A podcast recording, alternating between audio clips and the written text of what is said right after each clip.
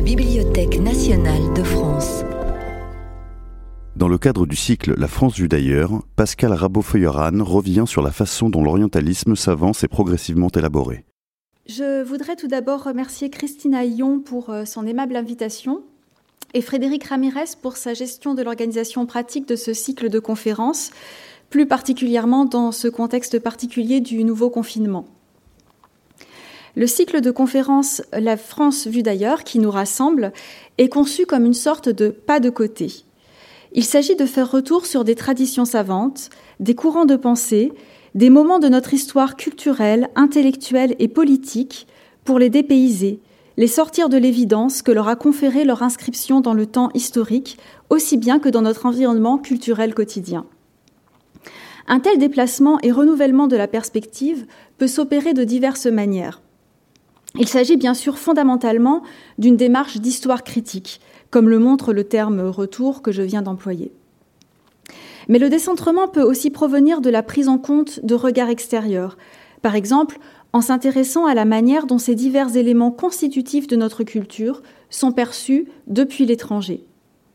L'autre et l'ailleurs peuvent enfin agir comme des révélateurs de cette même culture, dès lors qu'on examine l'intérêt que celle-ci leur a porté, ou euh, lorsque l'on analyse les réactions, résistances et transformations occasionnées par leur irruption en son sein. Aujourd'hui, je vous propose de croiser ces différentes perspectives à l'exemple de l'histoire de l'orientalisme et de son développement au tournant des XVIIIe et XIXe siècles. Orientalisme, le terme est ambigu en français. En l'occurrence, ce n'est pas d'orientalisme littéraire ou pictural dont il sera question, mais de l'orientalisme au sens savant, c'est-à-dire les études visant à la connaissance des langues et cultures de l'Orient, telles qu'elles ont été développées en Occident à partir de la Renaissance. La raison pour laquelle l'histoire des études orientales me semble tout à fait féconde pour aborder le type de questionnement proposé par euh, ce cycle de conférences est liée à leur caractère fondamentalement interculturel et transnational.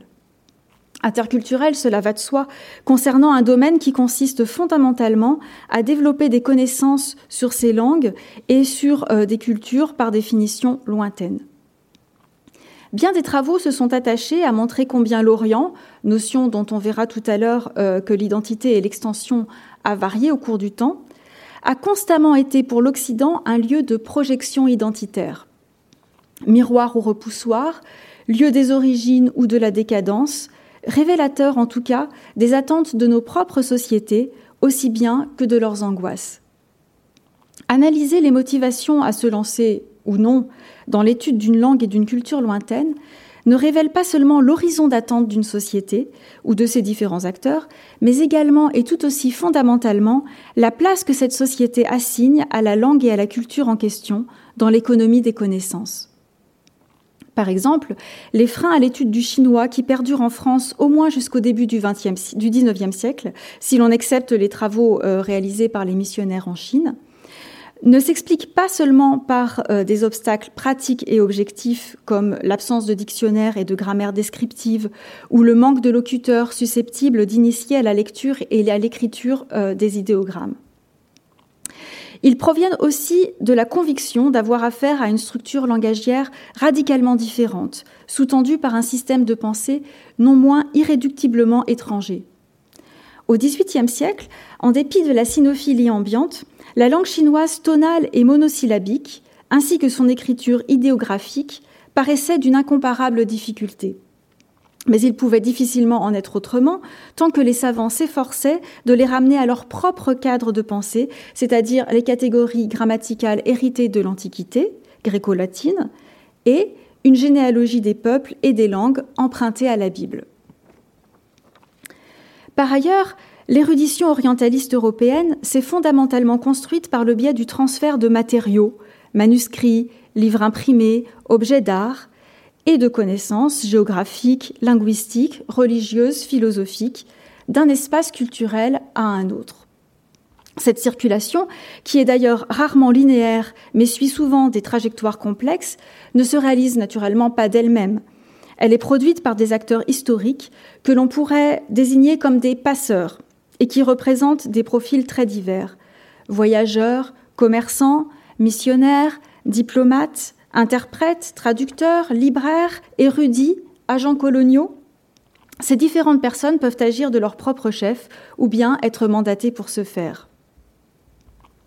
Ainsi, en 1727, les pères jésuites de la mission du Carnat à Pondichéry furent sollicités par l'abbé Bignon, bibliothécaire du roi, pour collecter et envoyer à Paris des manuscrits des textes indiens fondamentaux touchant particulièrement à l'histoire, à la religion et aux coutumes.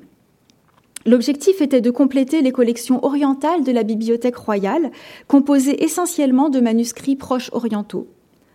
En réponse, les pères jésuites firent parvenir diverses copies des travaux qu'ils avaient réalisés eux-mêmes sur les langues indiennes à des fins de conversion, alphabet, grammaire, lexique, ainsi qu'une série de textes brahmaniques. Néanmoins, le transfert d'un bien culturel vers un autre espace culturel ne se résume pas à une simple question de déplacement. Pour que l'on puisse réellement parler de transfert, il faut encore que ce qui est transféré trouve une résonance dans le nouveau contexte d'accueil sans quoi le transfert ne sera pas opérant, il restera lettre morte, pour ainsi dire. Pour reprendre le cas des pères jésuites d'Inde du Sud, très bien étudié par Gérard Collat, si certaines de leurs observations sur les sciences et techniques indiennes trouvèrent un écho en France, en revanche, leurs travaux linguistiques et les textes brahmaniques qu'ils avaient fait parvenir à Paris restèrent longtemps inutilisés, faute notamment de personnes possédant les compétences pour les mettre à profit, ou même désireuses de s'y atteler. On voit donc que le devenir et la forme de tout transfert sont liés aux besoins, plus ou moins conscients d'ailleurs, auxquels l'importation répond dans le contexte d'accueil. Le transfert d'un bien culturel est indissociable d'un processus de réappropriation. Par le simple rôle, la simple fonction qu'il remplit dans la euh, société réceptrice, l'objet du transfert revêt une nouvelle dimension, une nouvelle signification même, différente, à des degrés divers selon les cas, de celle qu'il avait dans la culture de départ. Le document que voici est un manuscrit sur hall, c'est-à-dire sur feuille de palme, envoyé à la bibliothèque du roi par le père Legac depuis Pondichéry en 1732. Il contient une partie du texte du Rig Veda, recueil d'hymnes rituels sacrés de l'Inde antique, en langue sanscrite et en caractère telinga, c'est-à-dire telugu, en usage au pays tamoul. En raison de leur ancienneté et de leur importance culturelle et cultuelle, les Védas faisaient partie des textes convoités par les Européens. Ils étaient d'autant plus difficiles à se procurer que leur transmission est réservée aux seuls brahmanes. Du fait du statut magique de la parole dans l'Inde ancienne, cette transmission se réalisait uniquement par la récitation orale. Le manuscrit transmis par le père Legac a donc été réalisé sur commande des missionnaires et s'inscrit en faux par rapport à la transmission traditionnelle. Fixés par écrit, les hymnes sont privés du pouvoir incantatoire de la parole. En arrivant sur les rayonnages des bibliothèques européennes, il est évident qu'ils perdent encore davantage leur dimension sacrée au profit d'une valeur documentaire. Et encore faut-il, pour que cette valeur documentaire soit activée, que le texte réponde à un intérêt de connaissance dans ce nouveau contexte, Sinon, le manuscrit occupe tout au plus le rang de simple curiosité exotique, en vertu de sa matérialité atypique, euh, les, les, feuilles de palme assemblées en l'occurrence, et de son écriture en caractère indien, inaccessible au commun des lecteurs.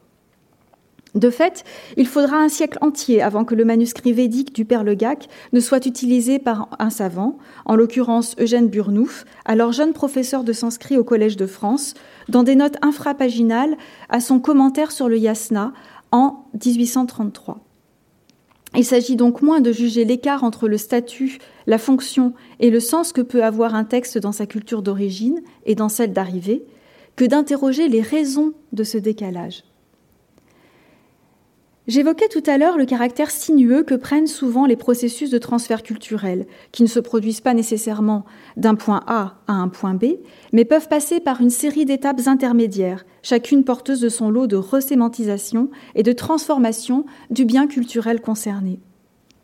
Ce qui rend les transferts culturels particulièrement riches dans le cas de l'histoire des études orientales, c'est qu'ils se jouent à une double échelle transnationale à la translation de matériaux et de savoirs entre Orient et Occident s'ajoute leur abondante circulation entre pays européens, de la France à la Russie, de la Suède à l'Italie. Étant entendu qu'au courant du XIXe siècle, et plus encore à compter du début du XXe siècle, les États-Unis seront impliqués dans ces échanges et que l'internationalisation de ces échanges s'accroîtra encore après la Seconde Guerre mondiale.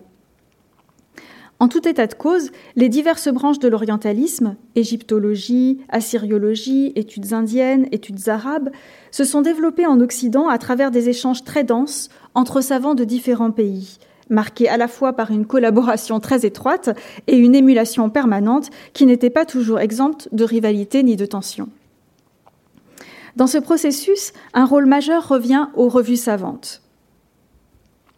En France, à la fin du XVIIIe siècle, alors que les études orientales aiguillonnées par l'expansionnisme européen connaissent un essor sans précédent, le magasin encyclopédique, périodique consacré aux sciences, aux lettres et aux arts, remplit parfaitement cette fonction de courroie de transmission, centralisant puis rediffusant les informations sur les travaux menés partout en Europe. Publié entre 1795 et 1816 par Aubin-Louis Millien, conservateur et professeur au département des Antiquités de la Bibliothèque nationale, ces 122 volumes comporteront plus de 600 articles liés à l'orientalisme. Écrits pour la plupart par des orientalistes de renom comme Jean-François Champollion ou Antoine Isaac Sylvestre de Sassy, les articles prennent des formes variées. Annonce d'une publication euh, ou de la création d'une nouvelle institution orientaliste, compte rendu détaillé des ouvrages euh, de travaux savants ou étrangers, reproduction de lettres reçues d'érudits d'autres pays, etc. Ainsi, le magasin se fait l'écho régulier des activités de la Société asiatique de Calcutta, société savante fondée en 1780 au Bengale par des administrateurs de la Compagnie des Indes britanniques, et de chaque numéro de son organe de publication, les, Asiatic Researches. Il relaie également les progrès et débats des différents savants européens engagés dans le déchiffrement des inscriptions hiéroglyphiques de la Pierre de Rosette et dans celui des inscriptions cunéiformes de Persépolis. Il lance des appels à souscription pour financer la publication d'ouvrages orientalistes, notoirement onéreux, en raison de leur public restreint et de l'usage nécessaire de caractères d'imprimerie non latins. L'histoire des études orientales est également tissée d'intenses correspondances dans lesquelles les savants étrangers, les savants échangent des informations et des points de vue sur les écritures qu'ils cherchent à déchiffrer, se consultent sur l'interprétation de certains textes, se renseignent sur le contenu d'un manuscrit, etc. La correspondance de Sylvestre de Sassy, conservée à l'Institut de France, offre un témoignage saisissant de l'ampleur de ces réseaux. Sylvestre de Sassy, qui occupa la chaire d'arabe à la fondation de l'école spéciale des langues orientales vivantes en 1795 et devint également professeur de persan au Collège de France en 1805, entretenait en effet des relations épistolaires avec des correspondants scientifiques dans l'Europe entière, jusqu'en Russie, ainsi qu'avec de nombreux droguements et consuls français en poste dans les échelles au Levant. Les lettres nous renseignent sur l'avancée de différents chantiers majeurs de l'orientalisme de l'époque, comme le déchiffrement mentionné tout à l'heure des cunéiformes persépolitains, ainsi que sur les stratégies et modalités d'acquisition de manuscrits et d'ouvrages provenant de l'Empire ottoman, ou encore sur les sociabilités savantes dans l'Europe du début du XIXe siècle. Plus que dans d'autres domaines scientifiques, et même si les rivalités nationales et personnelles contrariaient parfois cette dynamique, les échanges étaient absolument cruciaux étant donné la rareté et la cherté des matériaux et la nouveauté, euh, pour les Occidentaux, des thèmes abordés, euh, car ces échanges permettaient de pouvoir euh, se procurer des copies de manuscrits et pouvoir également échanger des points de vue scientifiques. Ainsi, en dépit d'une compétition qui pouvait être acharnée, on trouve sous la plume de nombreux orientalistes du XIXe siècle alors que l'expansionnisme européen conduisait à un élargissement constant du champ des études orientales et euh, de la documentation disponible sur ces langues et cultures, l'affirmation de la nécessité d'une collaboration internationale pour pouvoir venir à bout de la tâche à effectuer. Il faut ici également souligner que les formes de coproduction du savoir orientaliste, loin de se cantonner aux échanges entre savants européens, ont naturellement toujours fait aussi intervenir, et de manière très importante, des lettrés et savants des pays orientaux. Ces derniers, longtemps cantonnés au statut d'informateurs, souvent réduits par les orientalistes occidentaux à un simple nom, et plus souvent encore passés sous silence, voient leur rôle réévalué par l'historiographie depuis plusieurs années. En raison de l'anonymat dans lequel nombre d'entre eux furent maintenus, la tâche n'est pas aisée. Elle est pourtant absolument essentielle, avant tout pour corriger la vision d'un monde oriental qui n'aurait que passivement reçu des savants occidentaux des lumières sur ses propres cultures, mais aussi pour analyser plus finement la rencontre de traditions, de pratiques et d'intérêts philologiques différents. En dépit de leur caractère manifestement transnational, pendant longtemps, les études orientales ont été envisagées au prisme d'un forme nationalisme méthodologique, c'est-à-dire que l'on avait plutôt tendance à pratiquer l'histoire de ces disciplines pays par pays, isolément, comme si les divers cadres nationaux étaient hermétiques les uns aux autres. Un facteur d'explication qui peut être avancé ici est que cette histoire a longtemps été écrite par les orientalistes eux-mêmes. Retracer l'histoire de sa propre discipline dans son propre pays pouvait être l'occasion de se situer dans une généalogie héroïque, d'affirmer une filiation intellectuelle, ou encore de valoriser sa branche d'études aux yeux des décideurs politiques et institutionnels. La mise en exergue d'écoles nationales doit également se comprendre dans un contexte où, euh, comme je le soulignais tout à l'heure, les rivalités coloniales entre puissances européennes s'exprimaient autant sur le plan des conquêtes territoriales que sur celui de l'érudition. À l'intérieur de chaque espace national, l'historiographie a ainsi eu tendance à identifier et célébrer des figures héroïques des différentes disciplines concernées, typiquement en France, euh, Jean-François Champollion pour euh, l'égyptologie. Cette propension à la géographie se retrouve certes dans de nombreux autres domaines de l'histoire des sciences, mais dans le cas de l'orientalisme, elle est certainement majorée par la réputation élitiste de ces disciplines qui mobilisaient des systèmes graphiques différents de l'alphabet latin, des langues peu connues des langues connues de peu de monde en Occident et des textes réputés contenir des raisonnements étrangers à la pensée occidentale. Parfaitement conscients de cette dimension ésotérique de leur travail, certains orientalistes n'hésitaient pas à entretenir leur propre réputation d'héroïsme, d'ailleurs pas totalement imméritée, au vu de la ténacité requise pour venir à bout des déchiffrements, ou même, plus simplement, des longues journées de labeur nécessaires pour copier, collationner, émander et interpréter les manuscrits. Il faut bien admettre que l'attrait de la nouveauté, les obstacles à surmonter, la ténacité dont il fallait faire preuve faisaient bien de l'apprentissage des langues pour lesquelles les savants n'avaient que peu d'outils à disposition une véritable aventure du savoir.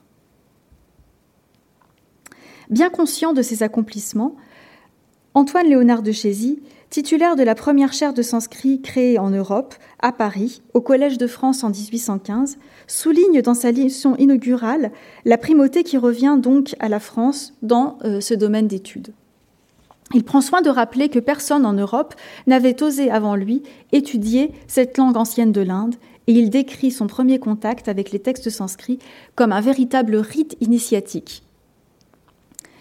Plus porté par, goût à ce genre d'études, ou doué peut-être de plus de patience, j'entrepris de soulever le voile qui dérobait à nos regards ce sanctuaire mystérieux. À mesure que j'en déroulais un pli, que je voyais luire à mes yeux quelques traits de lumière, ma curiosité prenait de nouvelles forces, et, semblable aux initiés qui ne parvenaient à approcher du Dieu qu'après avoir été soumis aux plus rudes épreuves, j'eus le bonheur, après mille fatigues, de pénétrer dans le temple auguste où sont consignées les connaissances d'un des peuples les plus anciennement civilisés du monde.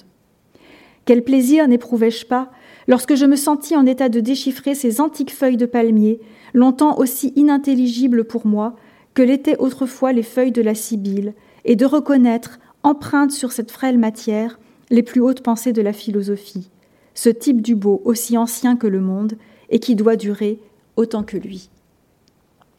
C'est un passage que je cite souvent en exemple, car le style emphatique caractéristique de l'époque fait particulièrement ressortir l'enthousiasme et la fierté du savant, conscient de sa vocation et de son rôle pionnier et singulier. Le mérite personnel de Chézy le dispute clairement au prestige qui revient à la France d'être alors le seul pays européen à s'être doté d'une telle chaire. C'est un fait, que, la majeure partie du travail philologique s'effectue dans la confrontation intime du savant à son corpus. Et il est également patent que le cadre national joue un rôle de premier plan dans l'élaboration des savoirs.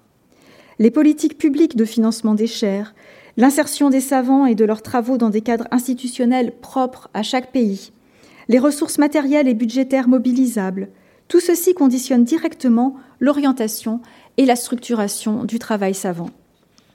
Néanmoins, l'orientalisme, de part en part structuré par des transferts culturels, démontre combien le cadre national de l'histoire des sciences mérite d'être pensé à nouveau frais. Les multiples transferts culturels qui ont nourri et permis la constitution des études orientales montrent bien que celui-ci ne saurait être pensé en termes essentialistes, comme un donné évident et intangible, mais qu'il est bien plutôt le fruit d'une renégociation permanente, nourrie par l'assimilation d'éléments extérieurs. Les écoles et les traditions scientifiques nationales, si leur existence est indéniable, s'avèrent profondément irriguées par la relation à l'étranger. La mise en lumière de la part profondément transnationale de l'histoire des études orientales en France peut donc participer à l'élaboration d'un autre regard sur la France et ses traditions scientifiques et culturelles. On le voit, envisagée au prisme des transferts culturels, l'histoire de l'orientalisme offre de multiples portes d'entrée pour effectuer le pas de côté auquel nous invite ce cycle de conférences. Parmi les différentes pistes que je viens d'évoquer, je voudrais maintenant illustrer à travers un exemple concret la manière dont l'histoire de l'orientalisme peut fonctionner comme un révélateur de l'économie des connaissances d'une société donnée. En l'occurrence, la France, à la charnière des XVIIIe et XIXe siècles. L'exemple que je vous propose consiste en une analyse du processus qui a mené à la création de la chaire de sanskrit du Collège de France, dont Chézy fut le premier bénéficiaire en 1815. À l'occasion du bicentenaire de cette création, Jérôme Petit, conservateur au département des manuscrits orientaux de la Bibliothèque nationale, et moi-même avons coédité un volume consacré à Antoine euh, Léonard de Chézy, qui visait précisément à replacer son œuvre, souvent considérée isolément, au sein d'un réseau de circulation permanente entre différents espaces, indiens, français et euh, plus largement européens. Dans ce cadre, je me suis intéressée à la manière dont la chaire de sanskrit était venue s'inscrire dans le paysage préexistant des institutions orientalistes à Paris.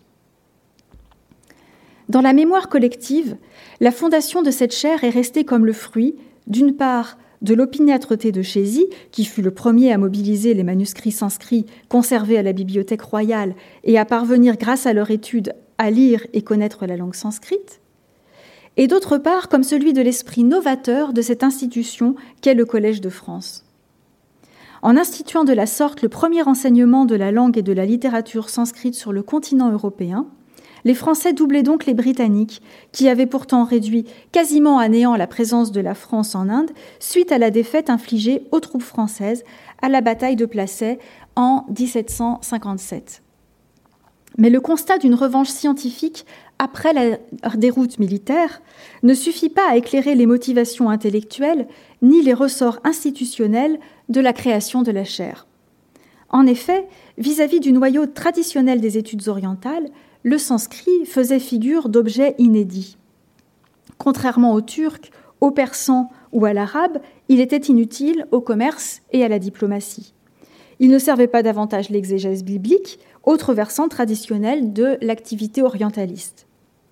Dans ces conditions, la création d'une chaire de sanskrit n'allait donc pas de soi. Elle impliquait non seulement de redéfinir le périmètre des études orientales, mais aussi de statuer sur un possible lieu d'implantation parmi les diverses institutions où celle-ci était pratiquée. C'est justement au travers de ces interrogations que la décision et les modalités de la fondation de la chaire de sanskrit au Collège de France nous tendent un miroir tant sur ce que l'Orient et les diverses langues orientales représentent dans la France de l'époque, que sur la nature de ces institutions si éminentes de notre paysage académique. Au début du XIXe siècle, des enseignements de langues orientales existaient déjà de longue date à Paris dans diverses institutions. Créée en, 1669 à l'institution de Colbert, l'école des jeunes de langue avait pour mission de former des interprètes de nationalité française pour faciliter les relations commerciales et diplomatiques avec le Levant en contournant le recours à des intermédiaires locaux, jugée moins fiable. Après différentes modifications, le cursus fut stabilisé en 1721. Les enfants, principalement issus de différentes communautés de chrétiens d'Orient de l'Empire ottoman, recevaient d'abord une formation théorique en latin, en grec ancien, en turc et en arabe à Paris, au sein du collège jésuite de Louis le Grand, avant d'être envoyés suivre un enseignement plus pratique de ces langues à Constantinople, au sein du couvent des Capucins de Péra. À partir de 1763, le persan fut adjoint à la formation. Mais l'école connut de graves problèmes suite à l'interdiction des congrégations jésuites et plus encore sous la Révolution. L'abolition des associations professionnelles en 1791 et la suppression des pensions des élèves sous la Convention provoquèrent une véritable hémorragie des effectifs. C'est dans ce contexte que fut créée, en 1795, l'école spéciale des langues orientales vivantes, dont euh, vous voyez à droite sur euh, cet écran la médaille commémorative euh, qui fut frappée à l'occasion de son centenaire en 1895. L'initiative de, cette création revient à Louis-Mathieu Langlès, orientaliste formé en arabe, en persan et en tartare mandchou, qui occupait alors un poste d'officier de la garde nationale. Son projet visait à résoudre la crise que traversait l'école des jeunes de langue en la remplaçant par une autre institution. Cela devait permettre de former un personnel acquis à la République, tandis que euh, les jeunes de langue étaient majoritairement monarchistes, mais aussi de découpler l'enseignement des langues orientales de la théologie. Après un premier échec en 1790, L'Anglaise, devenue entre-temps sous-garde des manuscrits à la Bibliothèque nationale et membre de la commission temporaire des arts du comité d'instruction publique, ressoumit son projet aux députés cinq ans plus tard par l'entreprise de son ami Lacanal. Cette fois, il fut accueilli favorablement. Contrairement à ce qu'il avait initialement envisagé, la nouvelle école ne se substituait pas à l'école des jeunes de langue, mais venait s'y ajouter. Reprenant malgré tout à son compte la mission de formation des interprètes et futurs diplomates, l'école spéciale des langues orientales vivantes comptait à son ouverture trois chaires qui répétaient la triade du turc, de l'arabe et du persan. Installée dans les locaux de la Bibliothèque nationale, elle bénéficiait de la proximité immédiate des collections de euh, manuscrits orientaux. À l'occasion de la première rentrée de l'école, en novembre 1796, l'Anglaise prononça un discours dans lequel il insistait sur la complémentarité de son établissement de langue vivante par rapport au Collège de France, consacré selon lui à l'enseignement des langues mortes et savantes. Néanmoins, en dépit de la réputation d'érudition du Collège de France, l'opposition tracée par l'Anglaise semble bien avoir reflété sa propre vision de l'organisation à adopter plutôt que la réalité institutionnelle de l'époque. En effet, cette manière de présenter les choses gommait d'importantes évolutions qui s'étaient produites au Collège de France dans le dernier tiers du XVIIIe siècle et qui avaient eu un effet direct sur l'organisation de l'enseignement des langues orientales. Dès sa fondation en 1530 par François Ier, le Collège de France avait accueilli un enseignement orientaliste qui correspondait à l'esprit humaniste de sa fondation, puisqu'il s'agissait euh, de, proposer une alternative à l'enseignement scolastique de la Sorbonne, et donc euh, de proposer un enseignement de langues orientales utile à l'étude de la Bible dans un esprit euh, de critique textuelle. Parmi les trois premiers lecteurs royaux affectés à l'établissement, l'un était chargé du grec, les deux autres de l'hébreu. Un enseignement d'arabe fut ajouté peu après, en 1538. Pérennisé en 1587 sous l'intitulé Langue arabique, il fut même doté d'une seconde chaire en 1600. Enfin, ce corpus de langues orientales fut complété en 1651 par une chaire de syriaque. Contrairement à une représentation largement répandue, les chaires du Collège de France ne répondaient pas à un principe d'innovation. De nos jours, peut être élu à une chaire devenue vacante un professeur d'une toute autre discipline. L'institution s'identifie désormais totalement à l'adage formulé par Ernest Renan à la fin du XIXe siècle, selon lequel le Collège de France doit abriter euh, la science en train de se faire. Le choix est ainsi censé se porter sur une personnalité scientifique incarnant une pratique innovante ou un domaine scientifique inédit. Jusqu'au XVIIIe siècle, en revanche, prévaut au contraire la stabilité, la destination des chaires ne peut être modifiée d'un titulaire à l'autre. Cette situation change précisément dans le dernier tiers du siècle, lorsque l'abbé Garnier obtient la transformation de sa chaire de langue hébraïque en une chaire d'histoire, au motif que depuis 1761, l'hébreu était admis dans le cursus dispensé à la Sorbonne et qu'il n'était donc plus justifié de mobiliser pour cette langue deux chaires au Collège royal.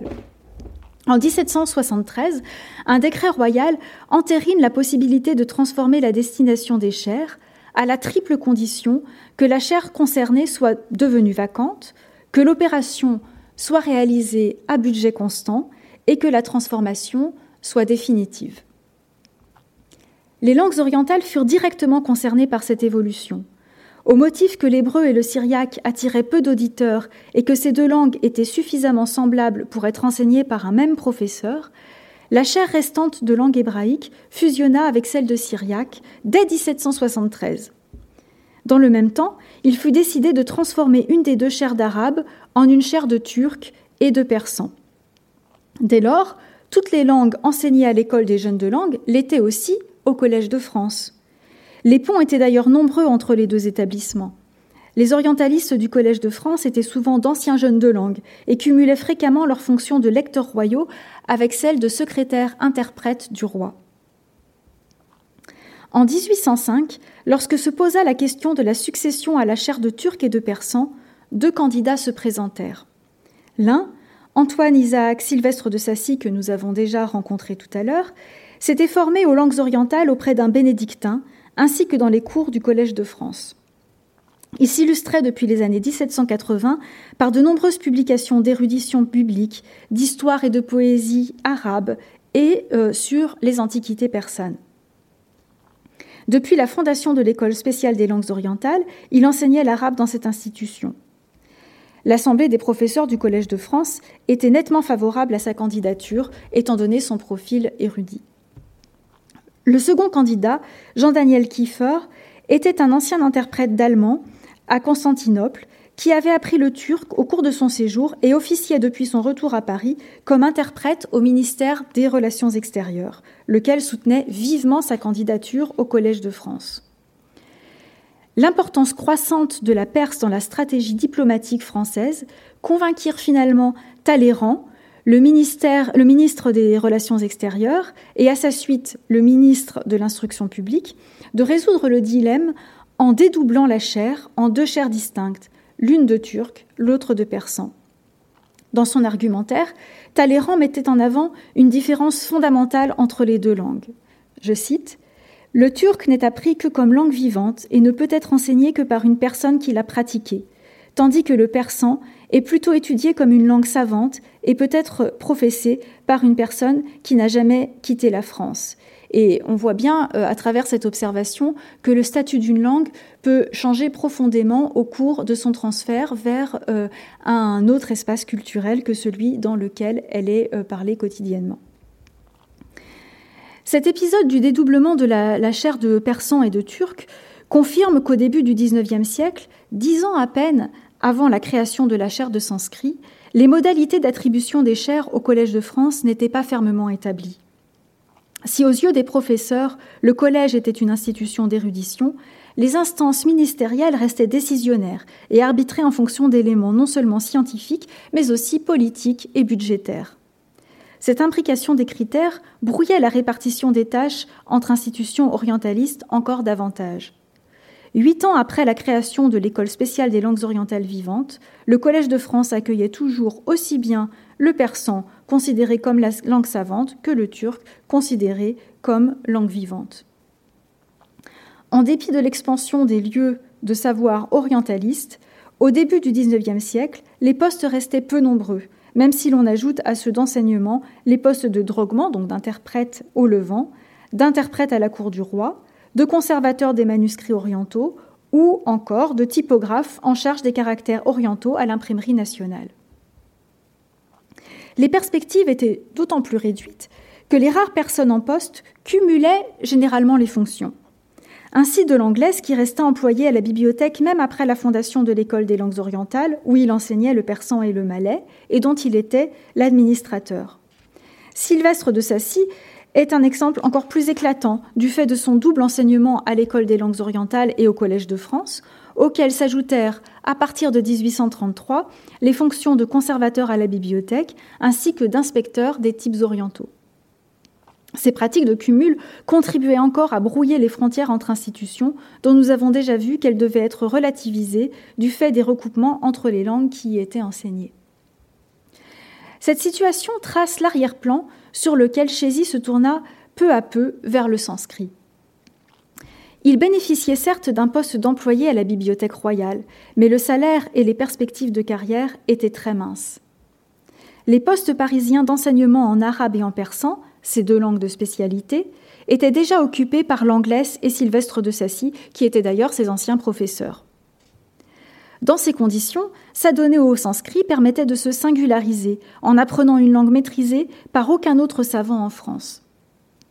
Les ressources pratiques, grammaire ou dictionnaire étant très limitées et aucun enseignement n'étant disponible, c'est en autodidacte qu'il dut se former, en recourant notamment aux traductions de textes sanscrits réalisées par les Britanniques à Calcutta. Dans un premier temps, il tint son projet secret. Non seulement il tenait à l'exclusivité de son savoir, mais il cherchait également à esquiver toute situation de rivalité avec l'anglaise, son ancien professeur et protecteur. Ayant contribué à faire paraître une version française des Asiatic Researches, la revue savante éditée par la Société asiatique de Calcutta, l'anglaise se sentait en effet dépositaire du savoir sur l'Inde. À l'inverse, Chézy entretenait des rapports de très forte complicité avec Sylvestre de Sassy, qu'il finit d'ailleurs par mettre dans la confidence de ses progrès en sanskrit. En 1814, année du retour au pouvoir de Louis XVIII, Chézy publia son premier ouvrage d'indianisme sous le titre de Yajnadatta Bada ou La mort d'Yajnadatta, épisode extrait et traduit du Ramayana, poème épique sanskrit. Sans doute mis en confiance par le changement de régime, Sylvestre de Sassy, qui n'avait jamais caché ses mauvaises opinions monarchistes, se mit alors en devoir de convaincre le ministère de l'Instruction publique de créer conjointement deux nouvelles chaires au Collège de France. L'une de sanskrit, destinée à Chézy, et l'autre de chinois, au bénéfice de Jean-Pierre Abel Rémusat, jeune médecin et érudit qui s'était illustré en 1811 par la publication de son Essai sur la langue et la littérature chinoise. Grâce à son excellente réputation scientifique et à son cumul de nombreuses fonctions et responsabilités dans les institutions savantes, Sylvestre de Savici bénéficiait d'une grande influence et euh, il comptait bien la mettre à profit pour faire valoir sa vision de la politique scientifique à mener en matière d'études orientales. En 1802 déjà, il s'était vu confier la rédaction du chapitre sur les langues orientales au sein du rapport historique sur les progrès des sciences, des lettres et des arts depuis 1789 et sur leur état actuel qui allait être remis à l'empereur en 1808. Plus qu'un bilan, le tableau dressé par Sassy se voulait historique et programmatique. Il exprimait notamment son souhait que l'école spéciale des langues orientales vivantes délaisse son objectif exclusif de formation de traducteurs et interprètes au profit d'une ambition plus érudite. Dans ce même texte, il insistait sur la nécessité d'intégrer aux études orientales de nouveaux domaines linguistiques, dont euh, les langues indiennes et chinoises, dont l'étude pouvait, selon lui, bénéficier, pour la première, des travaux euh, pionniers réalisés par les Britanniques, les missionnaires et les voyageurs, et euh, pour la seconde, des ressources offertes par le Fonds Mandchou de la Bibliothèque impériale. Les négociations entamées par Sylvestre de Sassy en 1814 avec le ministère de l'Instruction publique en faveur de la création de ces deux chaires apparaissent comme un prolongement logique de ce texte programmatique. Sans la lecture de ce dernier, il serait en effet difficilement compréhensible que Sassy, dans ses tractations avec le ministère, ait d'abord cherché à faire implanter ces deux chaires au sein de l'école des langues orientales. Si cela ne correspondait pas du tout à la mission que l'anglaise assignait à l'établissement qu'il avait créé, en revanche, ce projet était cohérent avec la restructuration des institutions orientalistes que Sassy appelait de ses voeux de longue date. En outre, cette solution apparaissait sans doute comme la plus facile à mettre en œuvre, étant donné la marge de manœuvre, certes agrandie, mais toujours limitée, que le règlement du Collège de France laissait en matière de création de chaires. Néanmoins, la suite des tractations, qui peut être reconstituée en recoupant divers documents d'archives, dénote un revirement de stratégie. Les documents suivants ne mentionnent plus l'école des langues orientales, mais bien le Collège de France. En particulier, dans le rapport au roi présenté, euh, dans le rapport présenté au roi par l'abbé de Montesquieu, nouveau ministre de l'instruction publique, toute l'argumentation en faveur de la création des deux chaires est axée sur l'opportunité de rendre, je cite, aussi complet qu'il peut l'être, ce beau monument élevé aux sciences qu'est le Collège de France. Le rapport affirme Les savants y désiraient depuis longtemps une chaire de langue chinoise, et ceux qui se sont particulièrement occupés de l'étude des antiquités indiennes regrettaient qu'il ne fût pas possible d'y recevoir des leçons de la langue sacrée des anciens brahmes, connue sous le nom de langue sanscrite, conservée dans le pays même par un petit nombre de prêtres dépositaires des anciennes traditions religieuses et dont on avait eu jusqu'ici d'autres idées en Europe que celles qui y avaient été apportées par quelques Anglais qui y avaient séjourné longtemps sur les bords du Gange. Aujourd'hui, j'ai le bonheur de pouvoir annoncer à Votre Majesté que cette lacune peut être remplie. Depuis plusieurs années, l'étude des langues de l'Orient a obtenu une grande faveur en France. Les succès d'un illustre professeur, M. Sylvestre de Sassy, ont attiré dans cette carrière une grande quantité de jeunes gens remplis de courage et de zèle, et parmi lesquels il s'en est trouvé deux, messieurs Rémusat et de Chézy, qu'aucune difficulté n'ont été capables de rebuter. Peut-être le revirement en faveur du Collège de France était-il dû à un échec de la première stratégie d'implantation à l'école des langues orientales vivantes. Il témoigne en tout cas du fait que le principe de fonder une double chaire aux bénéfices respectifs de Chézy et de Rémusat avait précédé le choix de l'établissement dans lequel elle prendrait place. On peut également lire cette situation comme une confirmation du fait qu'avant la création des deux chaires de sanskrit et de chinois, l'identité respective des deux institutions n'était pas autant fixée qu'on ne pourrait le supposer, et euh, que l'instauration des deux chaires au Collège de France a contribué de manière décisive à trancher la question. En tout état de cause, l'argumentaire du ministre porta ses fruits, car il fut immédiatement suivi des faits. Le 1er décembre 1814, deux jours après la soumission du rapport, le roi paraphait l'ordonnance de création des deux chaires et la nomination de Chézy et de Rémusat.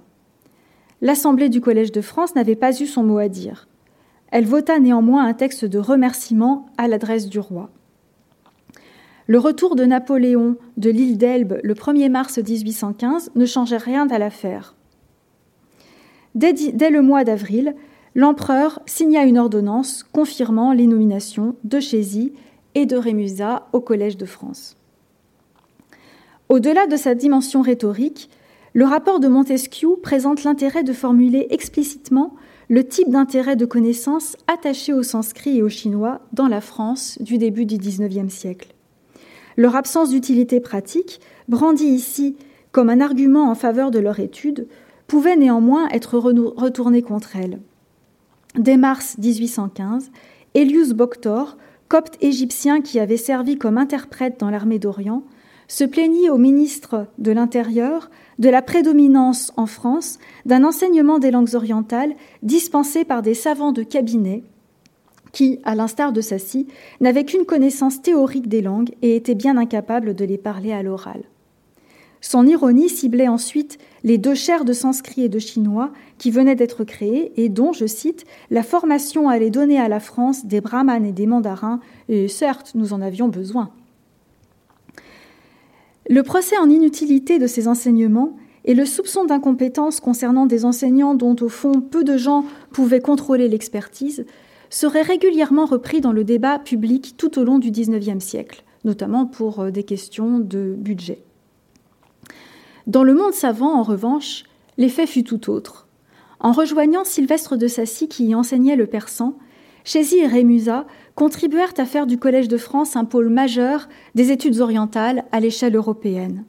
La visibilité de leur chaire, première du genre en Europe, contribuait puissamment à redéfinir et élargir le périmètre initial d'un orientalisme longtemps polarisé entre études bibliques et formation d'interprètes.